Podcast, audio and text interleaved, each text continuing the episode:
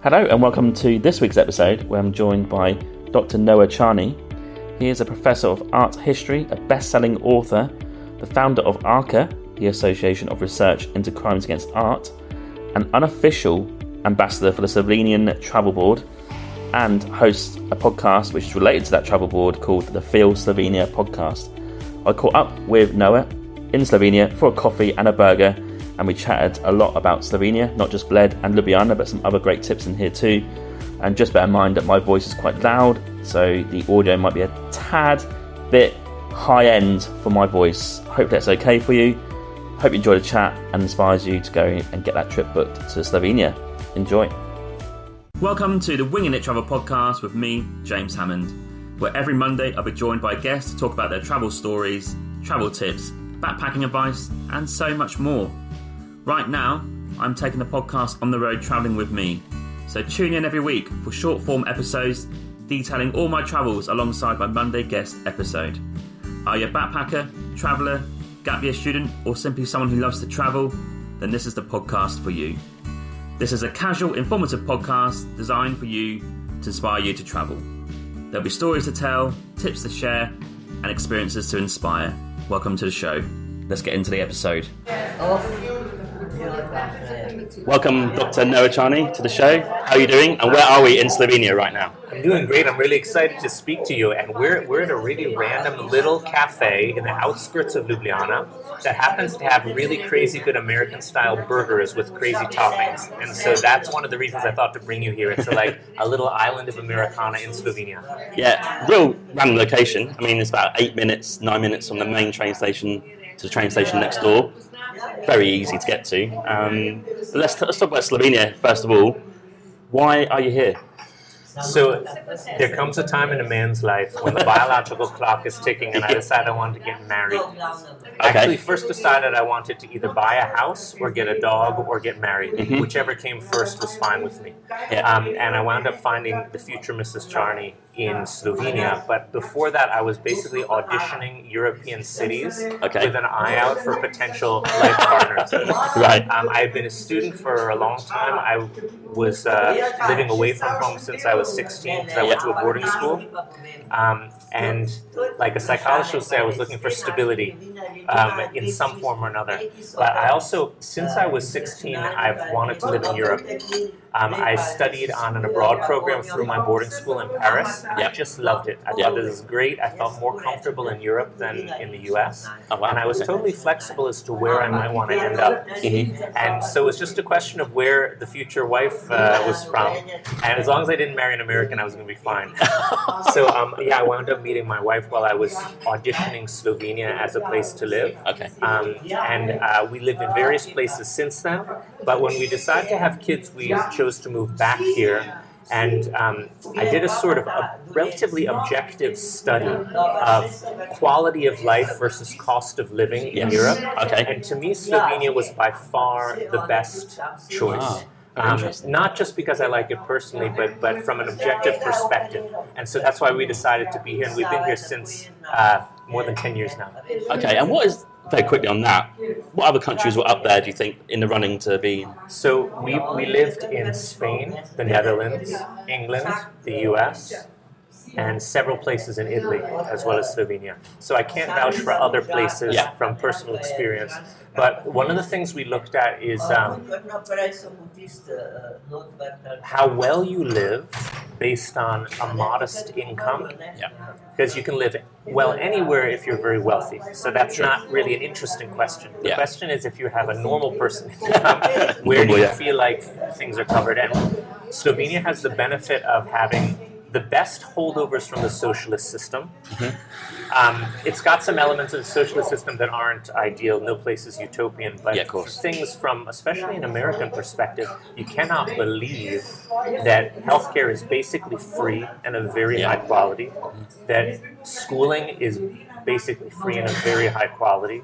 Um, the government really takes care of its citizens in a way that you don't feel is the case in the U.S. Mhm. So I'm delighted to pay taxes. Yeah. And there's even a tax system here that is like dreamy and almost utopian. So it, it's a pretty good package all around. And then, of course, when you have kids, things are important to you that didn't cross your mind before. Things like how safe is the country, how Mm. clean.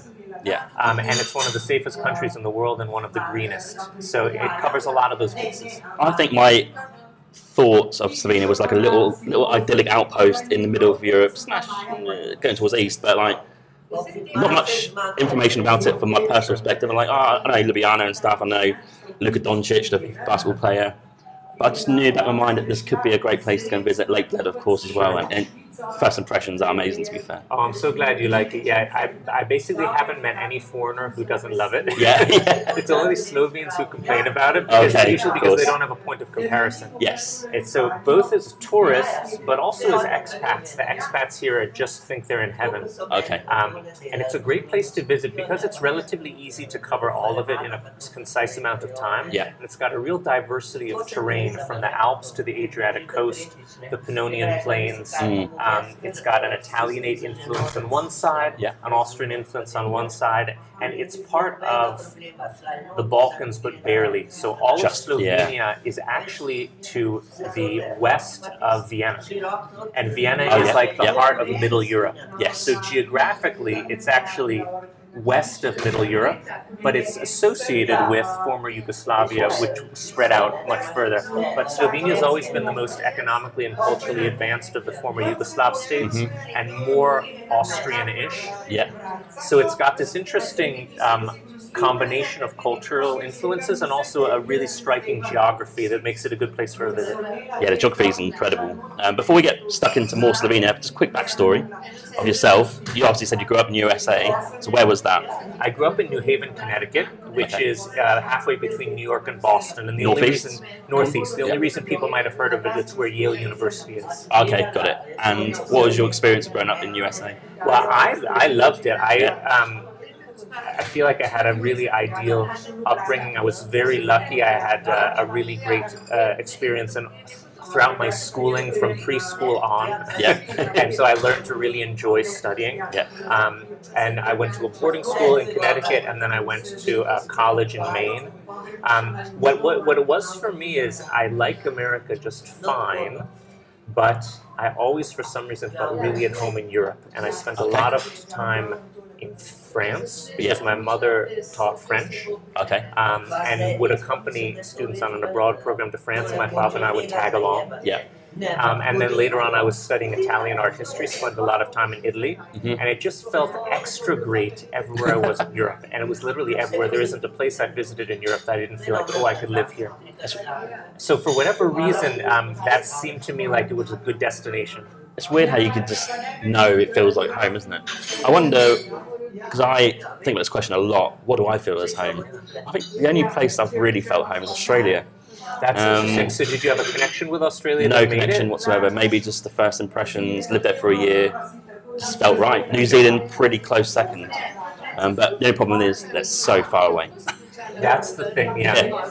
For me, that might have been trickier. Maybe it was easier for me because from high school on, I was living away from home already. Of course, yeah. Um, and uh, I basically don't know that many people back where I grew up in the U.S. now.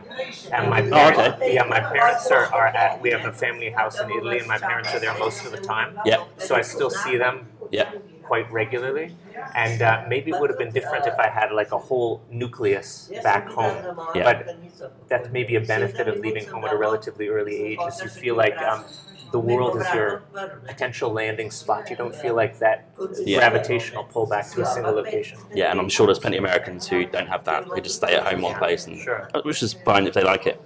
Uh, very, very quickly, you've got an extensive resume. When I was doing my research, um, you've got masters in art history, crimes against art. You've got a PhD as well. You also went to Cambridge University, which is pretty cool, and your PhD was here in Slovenia at Ljubljana University. So, is that where? During your PhD years, where your love for Slovenia sort of developed, would you say? Yeah, exactly. Yeah, it's um, it started very specifically in the fall of 2006. Yeah. So I loved Cambridge, but um, I started to feel a little bit antsy. Um, Okay. It was very small. And, Very small place, yeah. um, uh, I was wanting to travel and explore more, and so I spent a lot of time in Rome. Yeah.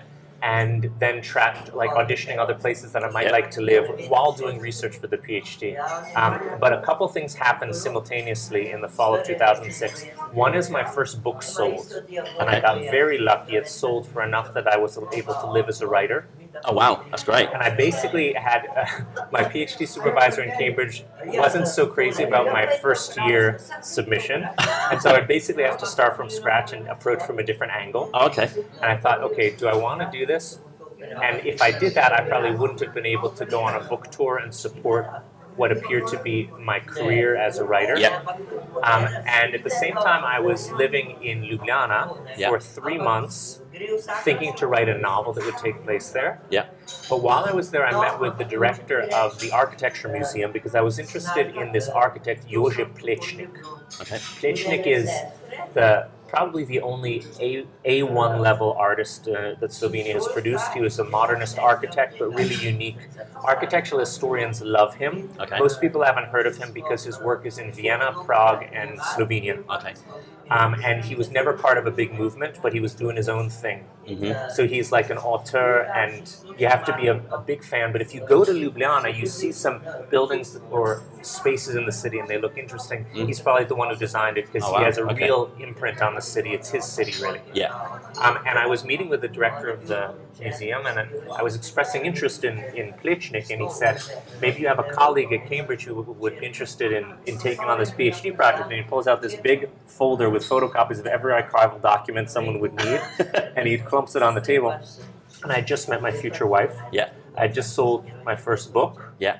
And so I- it took about two weeks to decide, and then I transferred from Cambridge to the University of Ljubljana, shifted subject matter. So I, my PhD is actually in the history of architecture. hmm Okay. Um, moved in with a wife and became a writer full time. Wow. And I wound up finishing the PhD there, but that was almost uh, an afterthought because it was just, it, it seemed like an easy thing to Yes. do. Yeah. Um, and so that's how I began uh, my Slovenia career. And you've written a serious amount of books, haven't you? Across different types of genres Yeah. as well, haven't you? I saw a post on your Instagram the other day about your cooking Yeah. books that you actually like, look at them. It's like, you know, no, I wouldn't say officially, unofficially, like, oh yeah, probably one one of my favourites. Like, yeah, you've written an extensive different types Yeah, there's more than 20 now. Yeah. Um, the main thing I'm known for is is the study of art crime, so Mhm. art theft and forgery. But I also teach art history, so I'm usually writing about one of the two. But what for me has been fun is. Um, and refreshing is branching out a bit. So one thing is writing about food and travel Yeah. is really fun and was new for me, and the other is writing about Slovenia. Yeah. And this is really very new, but I started writing some magazine pieces. Um, for a while, I was the Guardian travel person for Slovenia. Oh, nice, yeah. Um, and I wrote about them in the Washington Post and National Geographic and here and there. Um, and then I started seeing that I had enough material, and the work I was producing was interesting, not just for foreigners, but for Slovenes too. And Oh, that's what. I thought was cool. Yeah. So one of the things that's interesting is Slovenes are fascinated if a foreigner likes it here. They Okay. think this is great.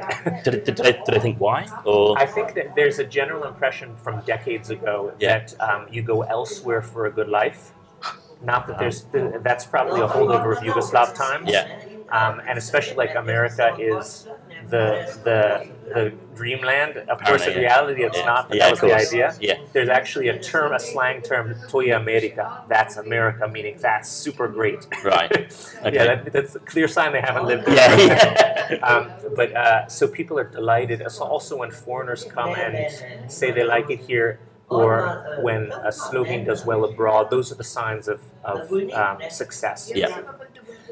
There are also a lot of local habits, trends, things that I notice because they're new for me. Mhm. That for Slovenes are so quotidian that they're just used to it. They see it every day, so why would they bother asking? yeah. And I'm always wanting to not just observe, but research a little bit and ask why we do these traditions. Mhm. Um, why do they wear slippers in the house and not shoes?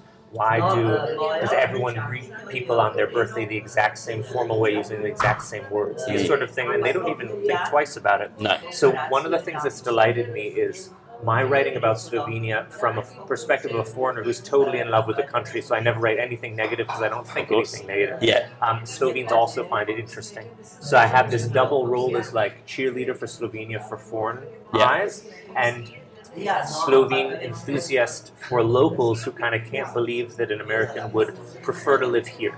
Yeah, it's very interesting. That is that. Are those books written in Slovenian and English? There's a there's a bunch of them. The one that I'm best known for here is called Slovenology, Yeah, that's your and Instagram. that's in English Yeah. and Slovene. Yeah. And interestingly, it's equally popular in both languages. It was a bestseller in both languages, Yeah. but it's only for sale here in print form.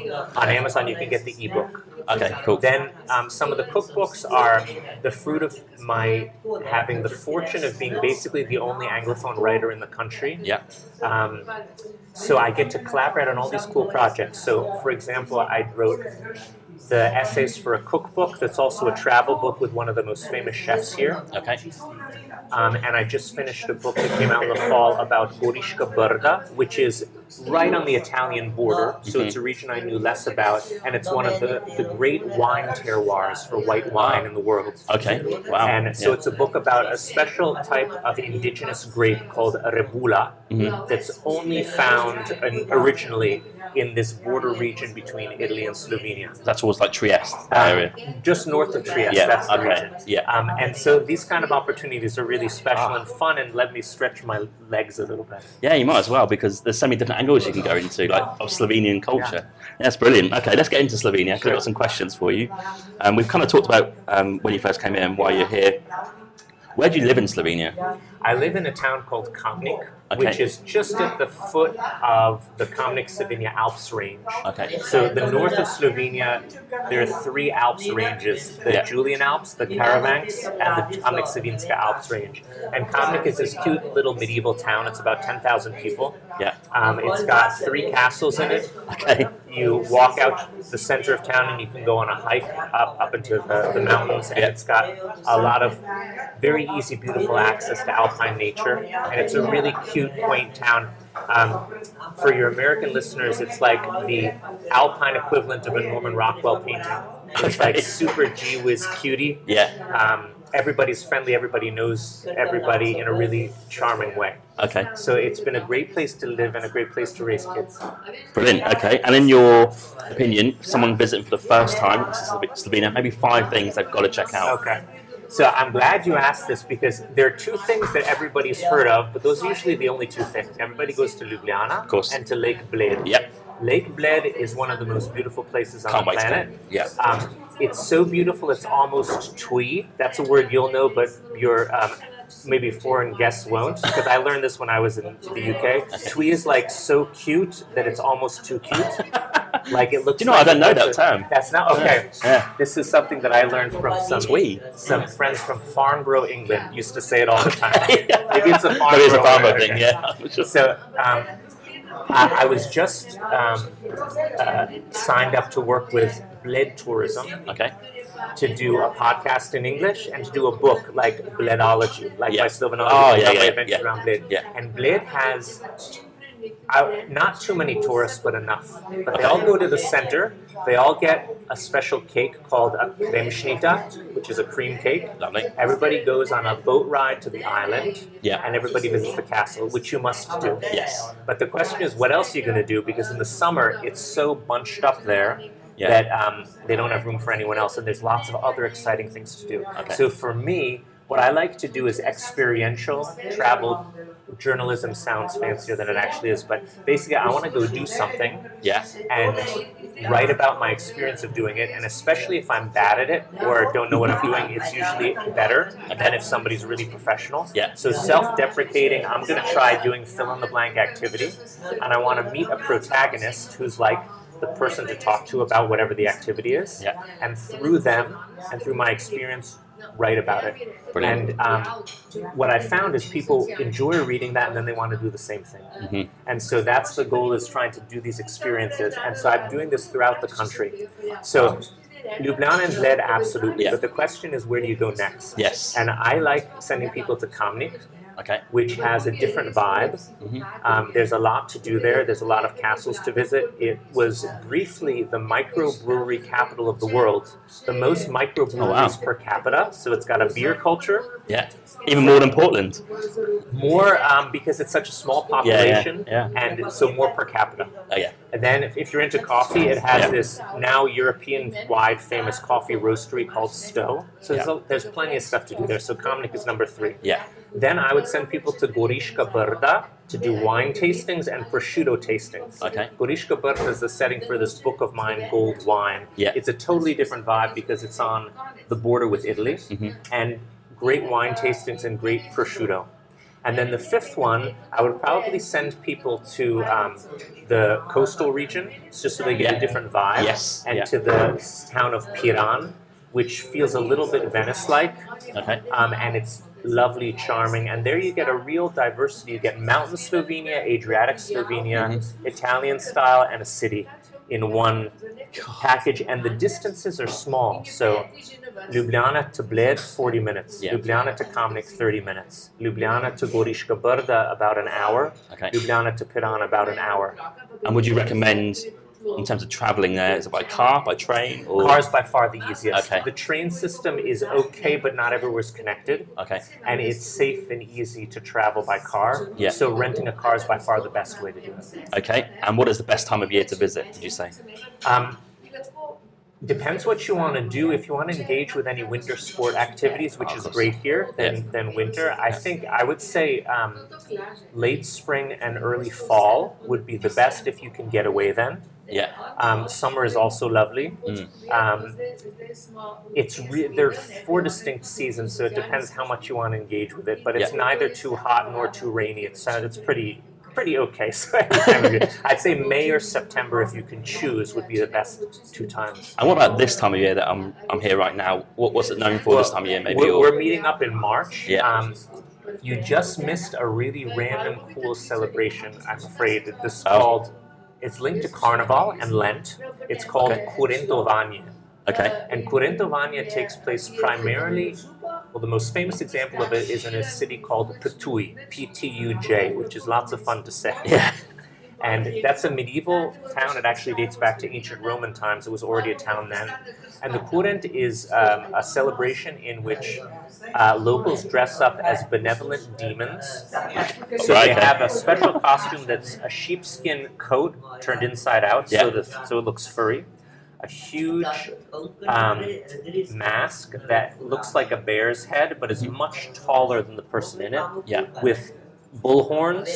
They wear a belt studded with cowbells, so they make a lot of noise. They have streamers, uh, colored streamers hanging off their horns. Yeah. They have a leather tongue that hangs out of the mouth, and they carry a club that looks sort of like a mace made out of a hedgehog skin. Wow. And the idea is that they are friendly demons who chase away winter and invite in the spring. And it's actually probably a Celtic ritual. Mm-hmm. So pagan going way back. It's not even Slavic specific. It's going Okay. as far back as you like. Yeah. Because there are surprisingly similar looking traditions. It looks really weird when you think this is unique, but there's surprisingly similar traditions basically across the band of mountains through the middle of Europe from the Pyrenees all the way across to the Carpathians.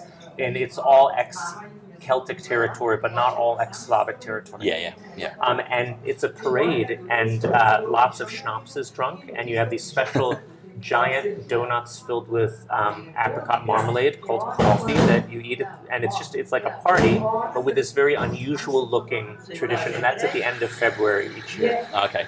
And next, or this weekend, isn't there one for like a Valentine's type thing? Like we saw some signs in Ljubljana that says Love, the Love Festival, L U V. That's uh, that's something that's newer that I'm Ah, not okay. familiar with. Okay. I'm sure it's going to be good. I think it's more like Valentine's Day, Yeah, but yeah. the Slovenes um, are doing it this weekend and on a Sunday apparently, which is the day we leave, but it's unfortunate. Okay, and also I've got here, in terms of getting into Slovenia, it could be air travel, could be train. I mean, obviously international airport, and imagine here Ljubljana. Like, is that like for my American listeners, for example, it's going to be a bit of a journey, right, to get to Ljubljana? yeah, you can't fly directly from the U.S. You have to go through somewhere else. Yeah.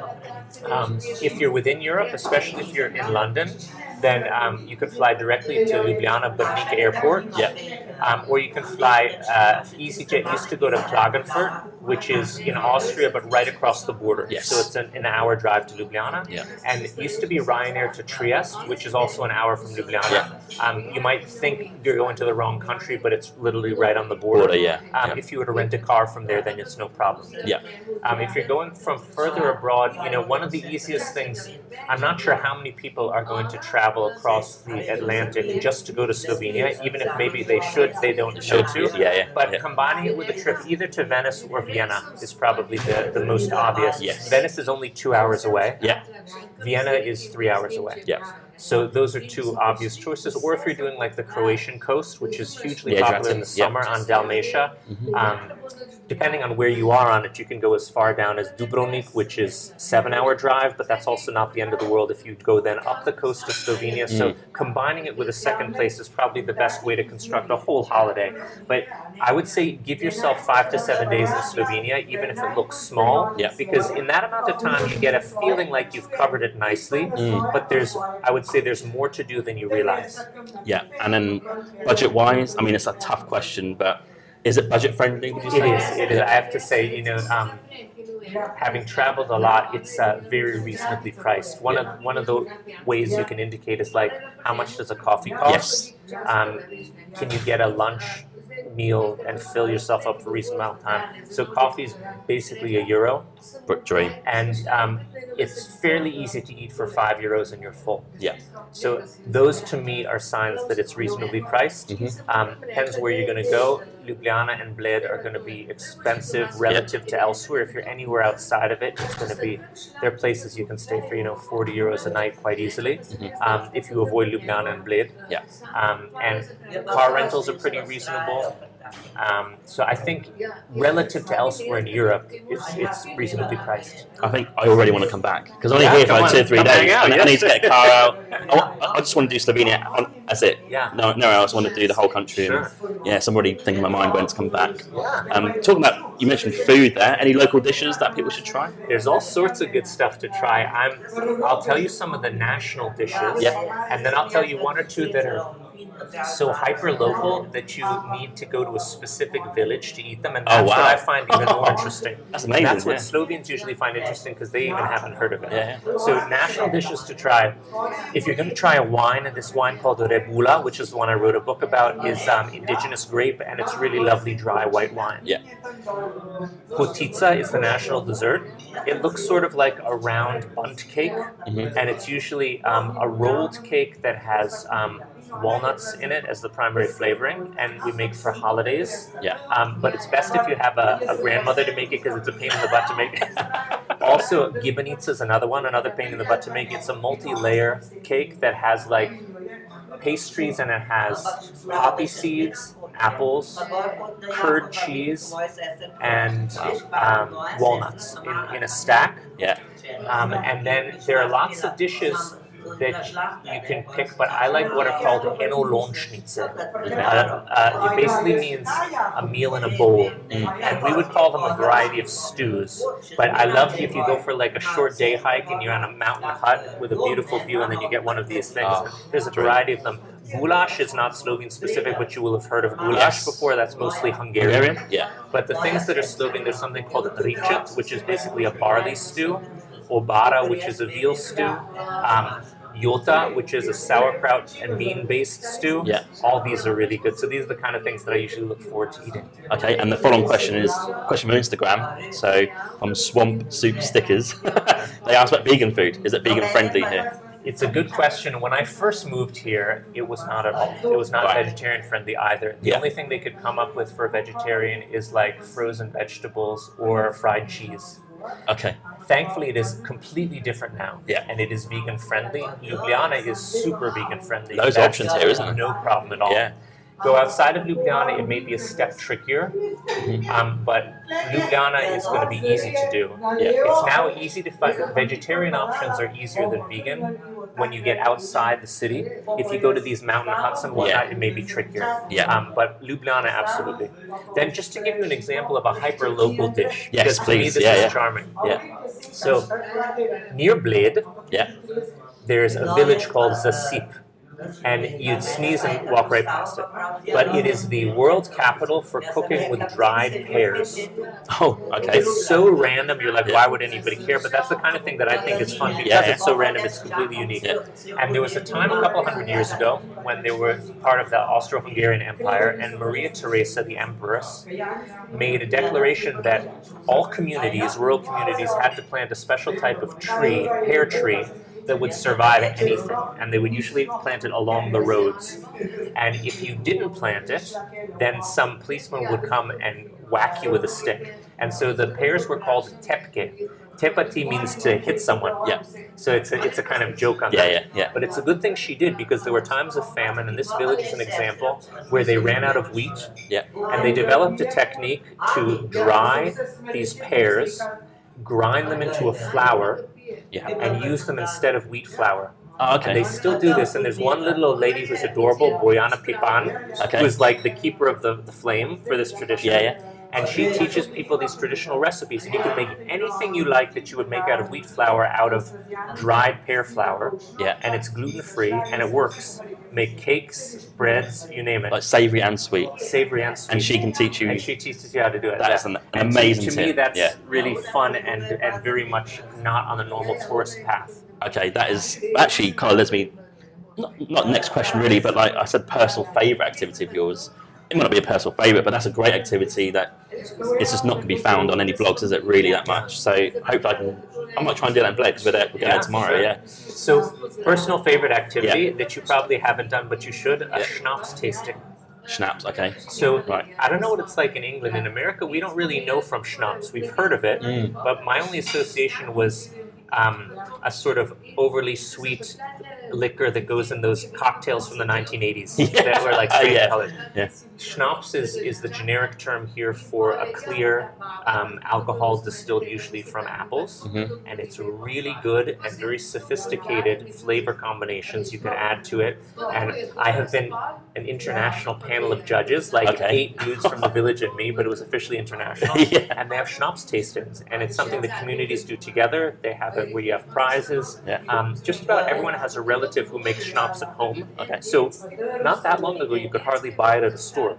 Wow. Okay. Um, and um, I host a couple times a year uh, a tour through an American company called Atlas Obscura. And it's forest to table in Alpine Slovenia. And we go with a forager Yeah. into the forests and forage and then cook with what we make. And twice we have schnapps tastings. Oh. And one of the schnapps tastings that I could recommend that Boris Johnson engaged in Oh. while he was on honeymoon in Jezersko. I don't know if that's a plus or a minus for listeners. Uh, personally, it's a minus, but curiosity. yeah, curiosity. He did his honeymoon in Jezersko, which is not Oh, far from Bled Yeah. in Slovenia. Yeah. And he tried the schnapps of one of my buddies, Tanya Rebol, who Yeah. calls herself the blonde witch of Jezersko. And she makes these amazing schnapps combinations, including one that tastes like apple strudel. Oh, nice. They all yeah. have medicinal properties too. Mm-hmm. So, favorite thing to do or to take foreign guests to a schnapps tasting, provided someone else drives. Brilliant. Okay, that's a great tip. Love that. And I've heard you here speak Slovenian, so you can speak Slovenian Sure, yeah. fluently. Fluently with a grammatical error in every sentence, because I never learned it formally. I never Okay, took a right. lesson. I learned mostly with my mother-in-law. Yeah. Um, but I've been told I should never learn. I've been told it's cute that I speak fluently, but with errors all the time. Without, for, without, like, without formal. Yeah. Yeah. yeah. And so if yeah. I learn to speak correctly, it would be no longer interesting. So I will remain at this Yeah. platform indefinitely. That could be quite adva- advantageous in the future, I think. And also, for people coming here, speaking English is fine. Um, English is really universally spoken. Okay. Anyone under the age of 50 is going to speak at a very Yeah. high level. So it's Yeah. super easy for travel. But I was also keen to maybe earn a few, sorry, learn a few words in Slovenian just to help you. I, the thing is that if you try at all, they're so delighted that you bothered. Yeah. It's not like in France where they'll immediately switch to English and like, why are you wasting my time? Yeah. People are so delighted for you to say anything that it's worth learning a few words. Okay, brilliant. That's great. And also, what can tourists like me come to like Slovenia? How can we endear ourselves to the locals? And the reason I asked this is I was- I was in Venice. I asked this question because there's a lot of things that you shouldn't do in Venice, but like for Slovenia, anything that you could do just to maybe, I know language is one of them, just to endear yourself to the locals. I mean, trying to speak the language a little bit, and then trying to go outside of the Bled Ljubljana Bubble. tourist bubble. Yeah. Um, I think people, no one here is tired of tourists because we don't have an overdose. That's one of the good things. Yes. Um, but people will be really pleasantly surprised to see a tourist outside of those two destinations, Okay. which get essentially too many. Yeah. Um, and so that's where the fun is to be had. Um, and especially if you ask a local like for a recommendation of a place to eat or something to do, that's great. And then the other thing is if you're interested in travel with outdoor activities, Yes. things like hiking or skiing are obvious, but even sometimes more surprising things like ice climbing if you wanted to try that. Okay. Um, wow. It's a really good place to try that. It's very accessible. They have really good guides. It's safe. Everybody Yeah. speaks English, and the distances are such that you can easily do half day trips. Okay. And for Lake Bled, for example, I'm going to concentrate on that for a second. Sure. Obviously, you get the bus into town. You mentioned that. Is there anything just around Lake Bled that people Yeah. should do that is not really talked about So that much? one thing that I would recommend if you enjoy cooking at all Mm-hmm. is on Bled Island. You could spend the whole day there. It's tiny. But Okay. you take a boat called a pletna, Yeah. which looks a little bit like a gondola, but it's wider, and it's Yeah. been for hundreds of years. The same families have run these boats. You can also take an electric motorboat, but this is the main way to do it. You take it to the island, and there there's a place called Potičnica, which is a cafe that only serves potica, the national dish, but with uh, national dessert, but with lots of different fillings. Right. And if you book ahead of time, I can give you the phone number. Yeah. You can get um, a lesson in how to make potica, and they make it with you Yeah. And you bake it and you get to take home your own the vessel that you bake it in is made of clay and you take it home with you Mm-hmm. and it's like a really nice thing it doesn't take long it's about an hour but it, you're learning to make the dish Yeah. you get the recipe and the vessel in which you bake it and you can take it home with you afterwards and bake it for friends but it's like one step more interesting than just being served it Yes. so that would be one thing Yeah. Uh, you can do the whole walk around the lake, which That's not what I looked everything's to do. yeah. It's lovely. It's Yeah. not too long. I think it's seven kilometers Yeah. or something. yeah. Um, there's a spectacular castle with a good museum in it. Mhm. Um, if you're interested in doing something a little bit sporty, there's like um, outdoor activities like zip line trail in the in the trees, um, and uh, you can do a sort of historical coffee crawl. There's a place called Villa Bled that has a cafe that's open to the public. That used to be Tito's official residence at Lake Bled. He Right. had three main residences Yeah. in Belgrade on the island called Brioni Yeah. on the Dalmatian coast and in Bled. Wow. Um, so that's something else to do. Yeah. Um, and then there's, if you need more time for this, but it's a famous wellness retreat dating back about 200 years. Okay. There's a guy named Rikli who developed uh, a wellness system, and people from all over the Austro-Hungarian Empire would come for wellness retreats there. Wow. So um, Yeah, that's cool. wellness outdoorsy day, and then you have to eat Kremschnitte, Okay. which is the German word means cream slice, and it's the iconic cake of Lake Bled. Okay. So that's those are like the de rigueur things that one must do when visiting. Okay. Um, but that's already a full day or two Yeah, that is. Yeah, yeah. And of course, people are going to fly into or get into Ljubljana. Specifically, Ljubljana is there stuff that people should definitely see.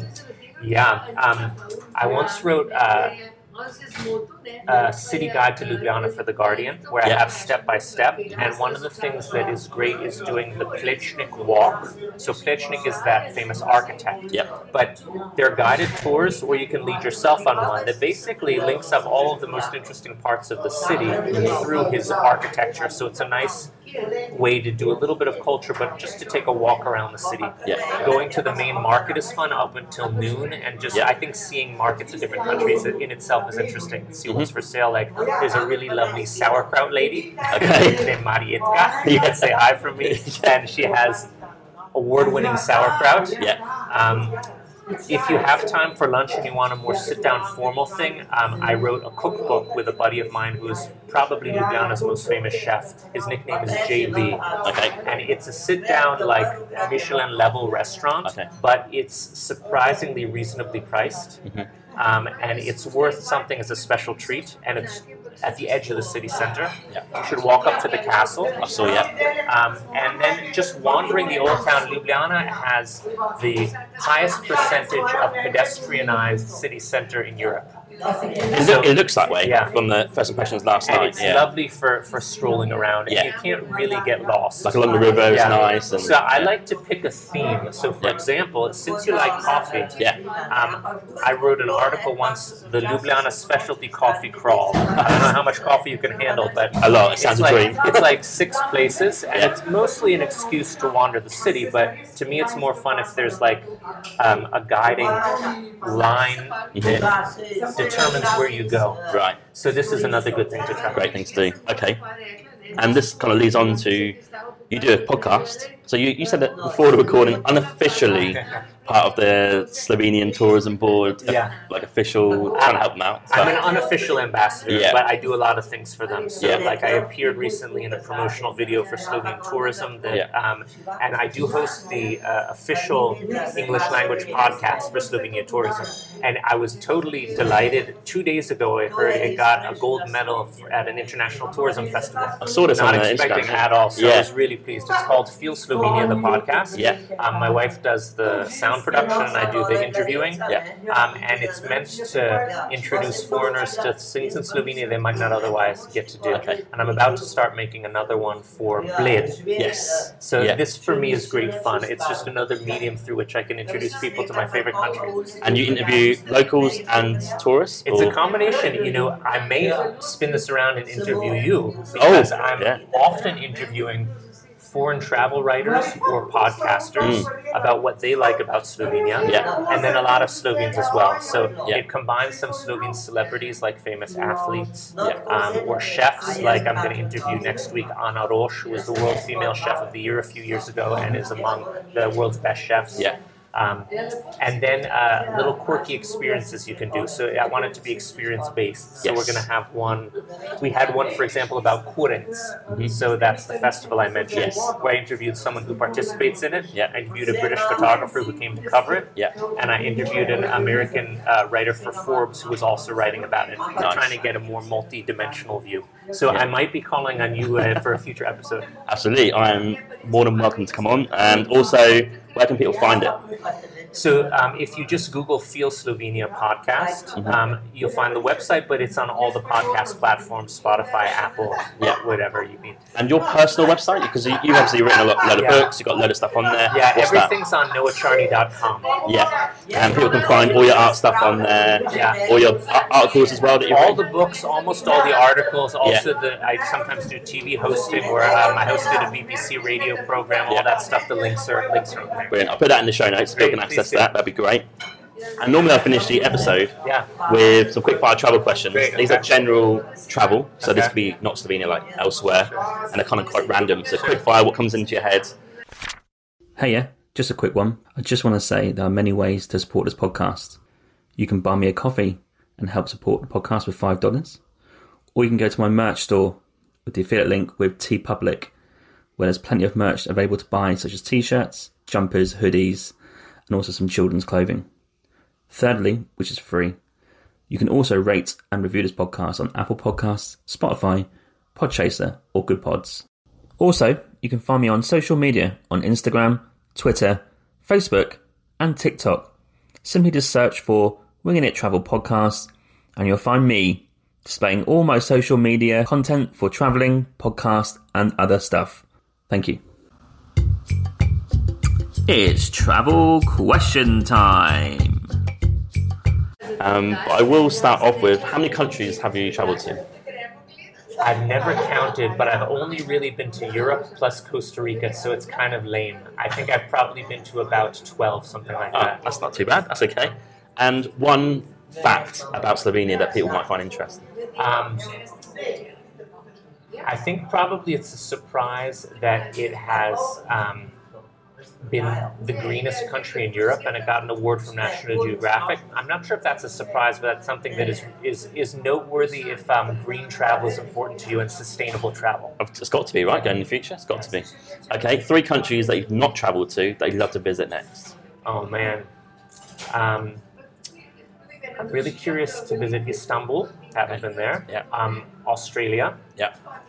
and Japan. Okay. If you Got to could, save up for those. they are expensive trip. Uh, Istanbul might be okay, but okay, they were too expensive. If you could sit anywhere in the world with a cup of coffee and watch the world go by, that's not Slovenia. Where would you pick? What city? Paris is really fun for that. You just park at a cafe all day and see what happens. Yeah, it's definitely up there. Okay, three cuisines internationally that are your favourites. Um, okay. Lebanese, Yeah, Italian, yeah. and Korean. Okay. And a favourite walk or hike that you've participated in? So I love hiking up Velika Planina, which is another thing that would be on your to-do list if you're here a bit longer. It's this mountain pasture plateau that looks like out of Lord of the Rings Yeah. and has its own unique traditions linked to it. Um, and people have been leading animals to pasture there since the Bronze Age. Okay. And I go every year for a couple of days and stay in a little hut with my family, and we do Yeah. hikes. So that's probably my first. Okay. And three Slovenian figures that people should check out just to learn about the culture and the country. Luka Doncic is oh, uh, the most popular Slovenian Yeah, and a great ambassador, and just like a wonderful person. Yeah, he is. He's a nice guy, isn't he? So, Yeah, yeah. absolutely. Yeah. Um, I think if you're interested in food, uh, Ana Roš is the highest profile, but I'm quite partial to JB Janez Bratovž, who's my chef buddy who Yeah. wrote a cookbook with me. Um, and then a third person, um, I think that getting interested in um, winter sports culture is interesting. So Okay. I was a huge fan of Tina Maze, who had a season that was the best season by any skier in history, male or female.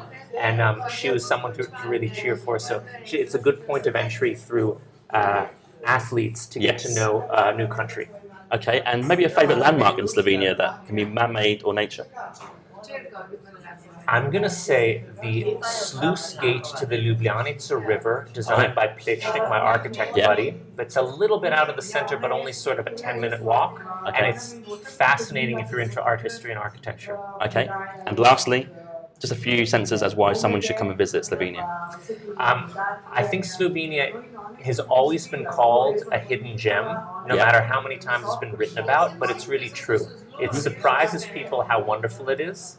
Most people have heard of it and heard general good things, but don't really have a specific idea in mind. So it regularly delights and surprises in a positive way. Yeah. Okay. Noah, thanks for coming onto the podcast. Thanks so much. It's been a great chat about Slovenia. It's a very niche episode, I think, for my podcast. So can't wait to get it out there. And I think people should be inspired to come visit the country, Super. surely. I'm, I'm delighted. Thanks for having me. Cheers, dude. Thank you. Thank you for listening to my Winging It Travel podcast episode today. You can find me on Instagram at James Hammond Travel or Winging It Travel Podcast. You can search for both. I release weekly clips of this podcast episode, as well as photos from the last 8 to 10 years of my travels. You can also follow me on TikTok, Facebook, and Pinterest by searching Winging It Travel Podcast. I do release daily content to do with travel and the podcast throughout the week. Also, check out my website, jameshammond.org. There's content about myself, my travels, and there's also a newsletter sign up as well as a contact form. Finally, please rate and review the podcast on Podchaser. This is my platform of choice. Alternatively, you can rate this on Apple or wherever you get your podcasts from. This really helps the podcast gain a bit of traction for the future in terms of guests and content. And I'm glad to see that you guys are listening out there, reviewing it, and enjoying the content so far.